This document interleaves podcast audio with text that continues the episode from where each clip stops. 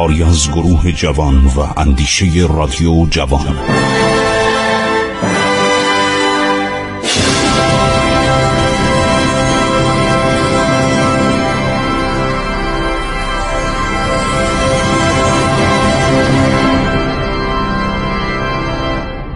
به نام خداوند بخشاینده مهربان با درود و سلام خدمت شما شنوندگان عزیز رادیو جوان.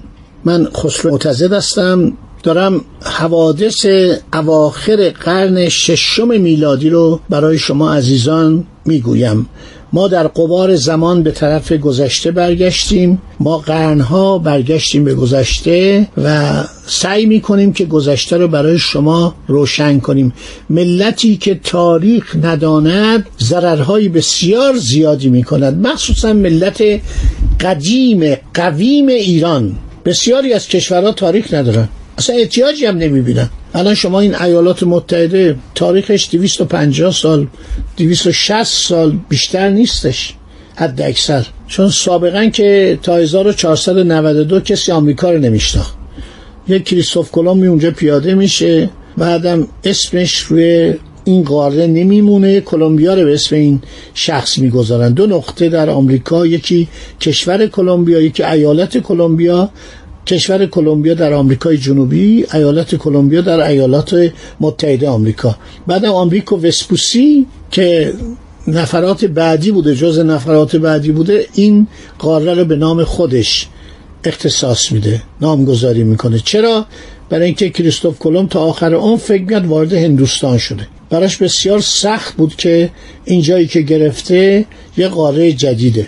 اطلاعات جغرافیش آنچنان زیاد نبود. و همش می‌گفت اینجا هندوستان. یک مترجم عربی هم با خودش برده بود شنیده بود تو هندوستان زبان عربی رو همه می‌دونن. این نکات خیلی جالب تاریخ. ولی کشور ما تاریخش بسیار قدیمیه. تاریخی عرض کردم که پروفسور کان در 1950 که اومد ایران گفته بود 75 هزار سال ما اسکلت کشف کردیم. اولین برنامه من همین نکته رو یادآوری کردم. من تصویر این پروفسورم داشتم و دارم. اسکلت هایی در غار کمربندی قائم شهر کشف کرد. گفت 75 هزار سال انسان در ایران زندگی کرده. بعد از 6 ماه عذرخواهی کرد. گفت 100 هزار سال. گفت من عجله کردم. حالا که آزمایش کربن کردیم و چینه ها و استخوان ها رو بررسی کردیم. من اشتباه عرض کردم و صد هزار سال ایرانی ها بودن.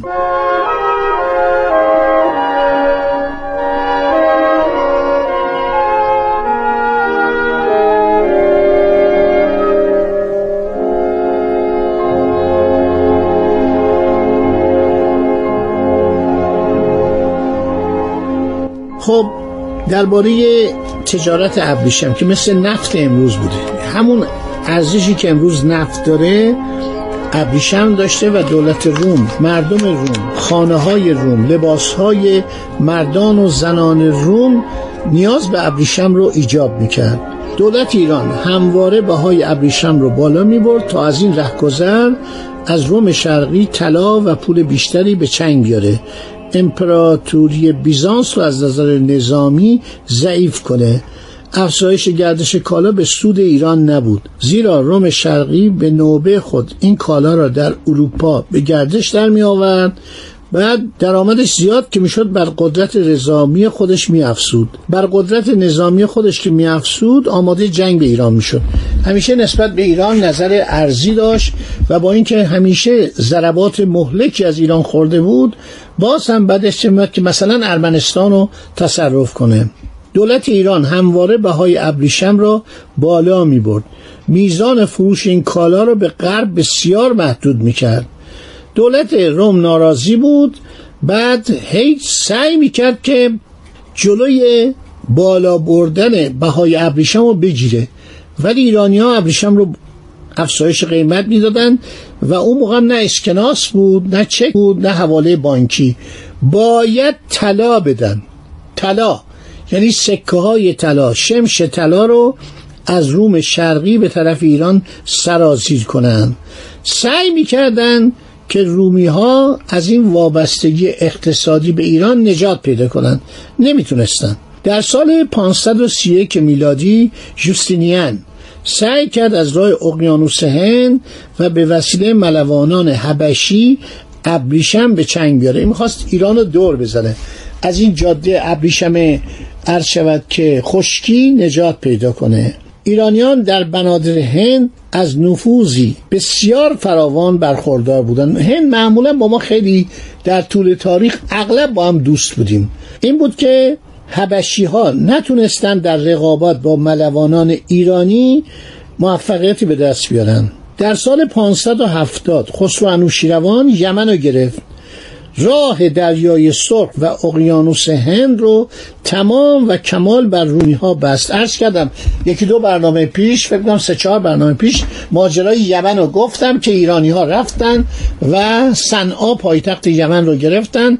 بنا به درخواست سیف ابن زیزن که پادشاه یمن بود. هبشی ها اومده بودن اونجا رو گرفته بودن. ارتش هبشه خیلی قوی بود. نیروی دریایی هم داشتن. و اینها حرکت می‌کردن از طریق دریای سرخ از بنادر خودشون می اومدن به طرف جنوب. از طرف شما راهی نداشتن چون اون موقع کانال سوئز بسته بود. اصلا کانال سوئزی وجود نداشت. اینا می اومدن جنوب و وارد اقیانوس هند می شدن و با ایرانیا در حوالی سریلانکا با نیروی دریای ایران می جنگیدن و شکست می خوردن. در روزگار عرض شود که انوشیروان خاقانهای ترک از راه خشکی مقدار زیادی از ابریشم چین را که به غنیمت گرفته بودند در اختیار داشتند با اینکه خاقانها و بزرگان چادرها یعنی یورتهای خود را از ابریشم ساخته بودند باز مقدار زیادی ابریشم بی استفاده باقی مانده بود. هپتالیان از بین رفته بودند سقدیان به تبعیت ترکان در آمده بودند بازرگانان سقدی چیره دست و ماهر بودند تجارت ابریشم به سود سقدیان بود. ترکانم از این بابت سود زیادی به دست می آوردن برای ابریشم اضافی خودشان در صدد یافتن بازار فروش برآمدند راه چین به سرزمین سقد گشوده شد.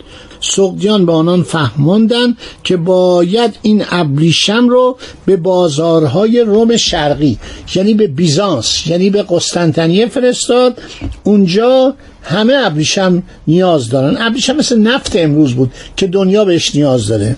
برای لباس برای چادر چادر یعنی خیمه برای سراپرده شاهان برای شنل ها برای پیراهن ها برای جامعه های بلندی که یونانیان و رومیا می پوشتن ابریشم خیلی جلوه داشت. خونه هاشون هم که پرده خیلی قشنگ ابریشمی داشت. اسمی خاقان یا اسمی خان برای ارزای درخواست بازرگانان سقدی قرار شد که یکی از بزرگان سقد به عنوان سفیر تامل اختیار به دربار خسرو انوشیروان بره و اجازه حمل ابریشم خریداری شده را از راه ایران بگیره. سفیر اومد به ایران به خسرو انوشیروان پیشنهاد کرد که در صورت عدم تمایل خود ابریشم سقدیان و ترکان را بخرد به هر ترتیب که سلامی داند با رومیان معامله کند. بعد گفت ما تخفیف هم میدیم اینا ابریشم رو دست ما مونده. انوشیروان نمی‌خواست این کار بشه.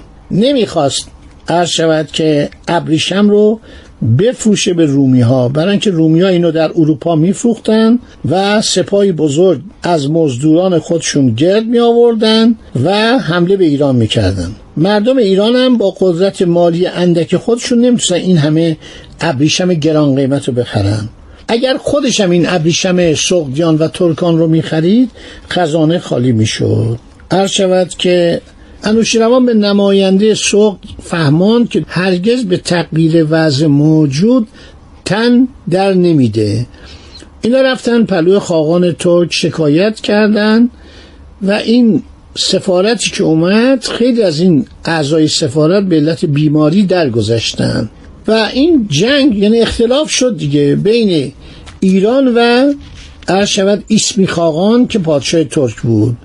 قرار شد که به ایران حمله کنن. گفت آقا نمایندهای ما رو شما مسموم کردید. به دروغ. گفت شما این سفرهای ما رو مسموم کردید. بعد جالبه که فرمان روای سوق رو میفرسته نزد امپراتور روم جوستینیان. امپراتور یکی از سران سپاه خود را به همراه سفیر اسمیخان نزد خاقان ترک میفرسته. قرار میشه که به اتفاق یکدیگر ایران را مورد حمله قرار بدن.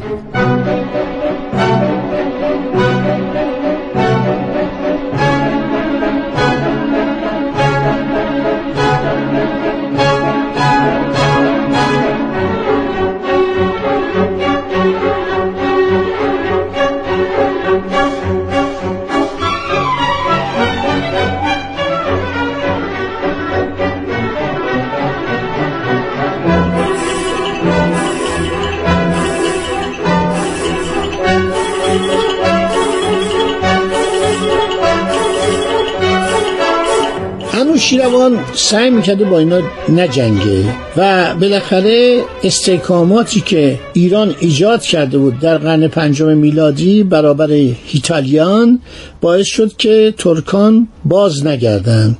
اسمی خاقان نمی‌خواست سر خود را بر دیوار آهنینی که از سپاهیان منظم و تعلیم یافته ایران بنیان یافته بود بکوبد. خاقان ترک آگاهی یافت که به زودی امپراتور روم در بین النهرین دست به حمله خواهد زد و سپاه ایران را به خود مشغول خواهد داشت. از این رو تصمیم گرفت فعلا به آنچه دارد بسنده کند. اینجا خیلی مفصله که از دو طرف می‌خوان به ایران حمله کنند باز هم در سال 572 میلادی خسرو انوشیروان اینها رو شکست میده. آوارها هم که متحد ما بودن به ترکان حمله می‌کنن و ناچار میشن که ترکان عقب نشینی کنن. البته اینها در فاصله سالهای 560 و 571 در شمال قفقاز مستقر شده بودند با امپراتوری بیزانس در نزدیک تنگه بوسفور هم مرز شده بودند. حوادث بسیار زیادی روی میده و دولت روم گاهی با ترکان در اتحاد بوده گاهی عرض شود که در حال جنگ بوده. یکی از مشکلاتی که انوشیروان داشته پسرش. یکی از پسراش به نام انوشزاد شروع می‌کنه یک کودتایی رو انجام میده و شهر گرفته میشه. من دیدم یه فیلمی هم در یکی از کشورهای آسیایی مثل که هندوستان درباره این واقعه تهیه شد. فیلم بسیار جالب بود. فکر کنم حدود پنجاه سال پیش اینو در تهران نمایش دادن که رنگی هم بود.